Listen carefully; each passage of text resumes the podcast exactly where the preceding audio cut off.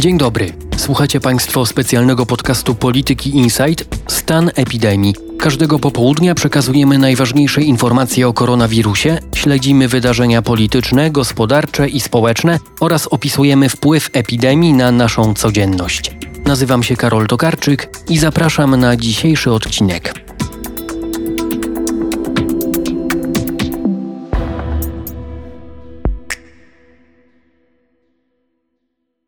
Jest poniedziałek, 29 czerwca. W Polsce zarejestrowano ponad 34 tysiące osób z pozytywnym wynikiem testu na koronawirusa. Zmarły 1444 osoby. Na świecie jest blisko 10 milionów 200 tysięcy zachorowań i ponad pół miliona zgonów. Liczby zmieniają się szybko, a aktualne informacje dotyczące Polski znajdziecie Państwo na stronie gov.pl ukośnik koronawirus. Na świecie na COVID-19 zmarło już ponad 500 tysięcy osób. W pół roku zgony spowodowane koronawirusem przekroczyły średnią roczną liczbę ofiar morderstw, utonięć czy schorzeń spowodowanych spożyciem alkoholu i narkotyków. Dużo większą śmiertelność mają za to choroby serca około 18 milionów rocznie czy nowotwory około 10 milionów. Zgony na koronawirusa są jednak skoncentrowane geograficznie. Ponad połowa z nich nastąpiła w czterech państwach w Stanach Zjednoczonych, Brazylii, Wielkiej Brytanii i we Włoszech. W dzisiejszym podcaście Remedium rozmawiamy o pracach badawczych oraz produkcji i dystrybucji szczepionki na COVID-19. Zaczynamy od rozmowy z Michałem Kurzelewskim, to, dyrektorem medycznym Pfizer Polska. dostosowywać szczepionkę do potencjalnie zmieniającego się wirusa. Nie ma dzisiaj danych, które by jednoznacznie mówiły, jak szybko ewoluuje wirus SARS-CoV-2 i jak bardzo będzie go potrzebne. Są wirusy, które ewoluują w sposób bardzo znikomy i szczepionki wytworzone lata temu wciąż są skuteczne i działające. Na drugim biegunie byśmy mieli na przykład wirusa grypy, gdzie widzimy, że ewolucja wirusa następuje praktycznie z sezonu na sezon i skuteczność szczepionki zeszłorocznej jest zawsze w jakiś sposób niepełna. Natomiast to rzeczywiście y, oparcie szczepionki o informacyjny kwas rybonukleinowy daje szansę na skuteczniejsze i szybsze zareagowanie w przypadku ewentualnej zmiany wirusa.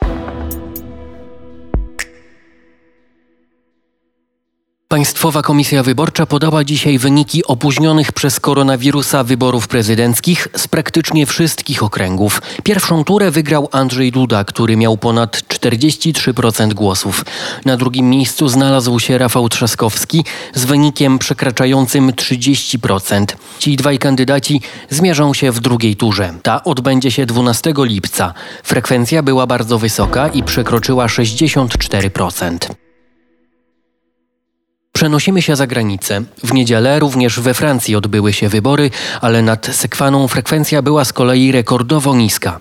W drugiej turze wyborów lokalnych do urn poszło 40% Francuzów, o 4 punkty procentowe mniej niż w pierwszej turze i o ponad 20 punktów procentowych mniej niż w wyborach w 2014 roku.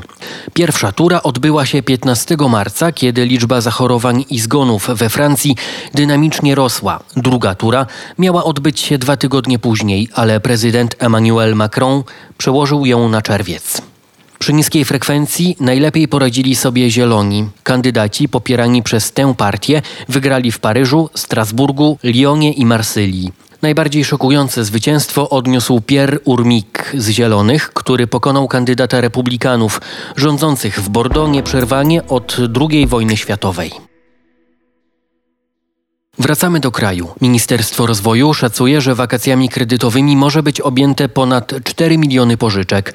Wiceminister Rozwoju Marek Niedużak w odpowiedzi na interpelację poselską napisał: Przepisy mogą znaleźć zastosowanie nawet w przypadku 3 milionów 700 tysięcy kredytów konsumenckich i 500 tysięcy kredytów hipotecznych.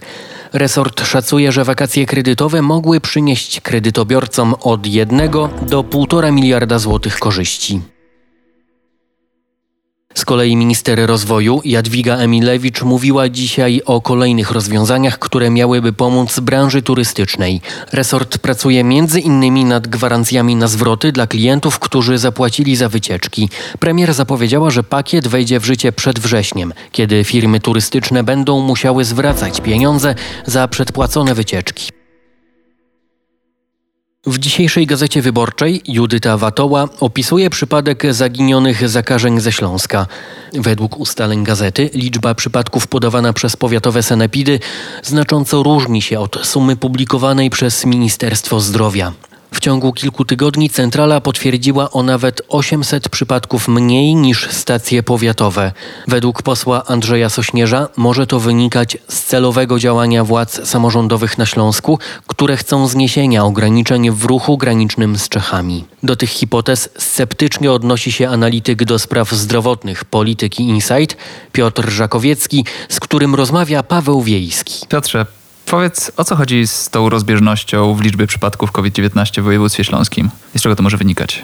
Zacznijmy od tego, że y, generalnie raportowanie przez sanepidy odbywa się na dwóch poziomach.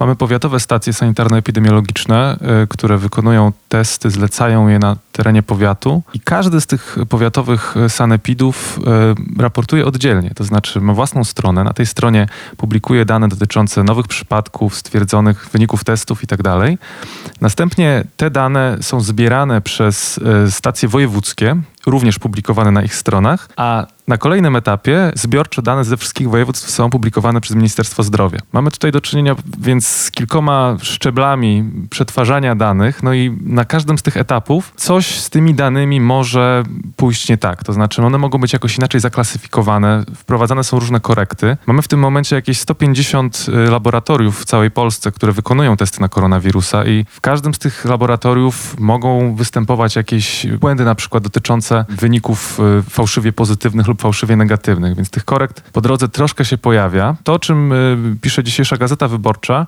y, no to już jest rozbieżność skumulowana na przestrzeni ostatnich kilkunastu dni w wysokości około 800 przypadków, więc nawet kilkadziesiąt przypadków dziennie miałoby być błędnie raportowane albo gdzieś, gdzieś zagubione. Natomiast no, w reakcji na, na te tutaj doniesienia już Główny Inspektorat Sanitarny i też Wojewódzki Inspektor Sanitarny przyznali się do tego, że no, mogą być tutaj jakieś rozbieżności, ale wynikałyby one z tego, że na przykład próbki z województwa śląskiego są wysyłane do innych województw, a także tego, że testy, które są wykonywane komercyjnie, czyli poza tym reżimem testów przesiewowych, po prostu y, część mieszkańców Śląska mogłoby chcieć wykonać sobie takie testy i wyniki tych testów również powinny być w statystyce, są inaczej ujmowane niż być powinny. Okej, okay, i czy to jest powód do niepokoju?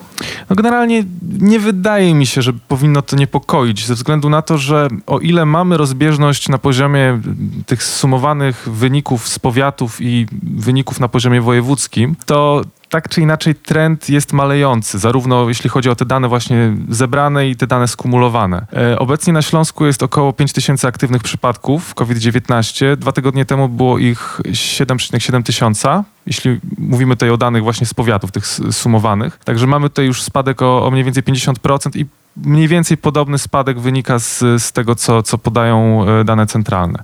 Z tego, co ja usłyszałem w Sanepidzie, skutki tych rozbieżności, znaczy tego pewnego bałaganu, o którym też y, jest mowa, są takie, że raczej problem jest, polega na tym, że osoby, które są w kwarantannie, pozostają w niej dłużej niż powinny.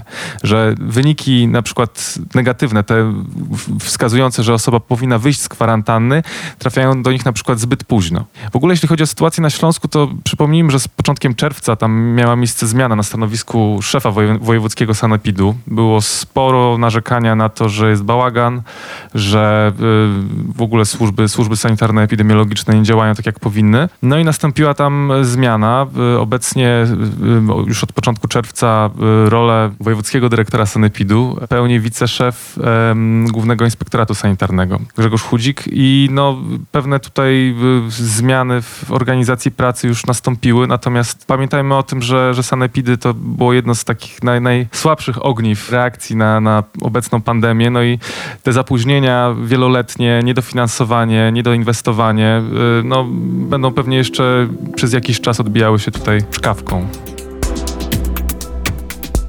Na dziś to wszystko. Na kolejny odcinek zapraszam już jutro. Nazywam się Karol Tokarczyk, a dzisiejsze wydanie przygotowali ze mną Piotr Żakowiecki, Aleksandra Redzisz, Paweł Wiejski, Tytus Wilam i Marcin Bomba. Oprawę graficzną podcastu przygotowała Małgorzata Gryniewicz, a oprawę dźwiękową i muzyczną Maciej Kurczewski. Katarzyna Szajewska zaprasza naszych gości i zajmuje się promocją podcastu. Nad produkcją i pracami merytorycznymi czuwa pomysłodawca audycji Marcin Bomba. O epidemii koronawirusa mówimy również w naszych innych audycjach. Wszystkie nasze podcasty znajdziecie w serwisach Spotify, Apple Podcast, Google Podcast, na SoundCloudzie i w innych aplikacjach, w których słuchacie podcastów. W pole wyszukiwania wpiszcie po prostu Polityka Insight. Do usłyszenia.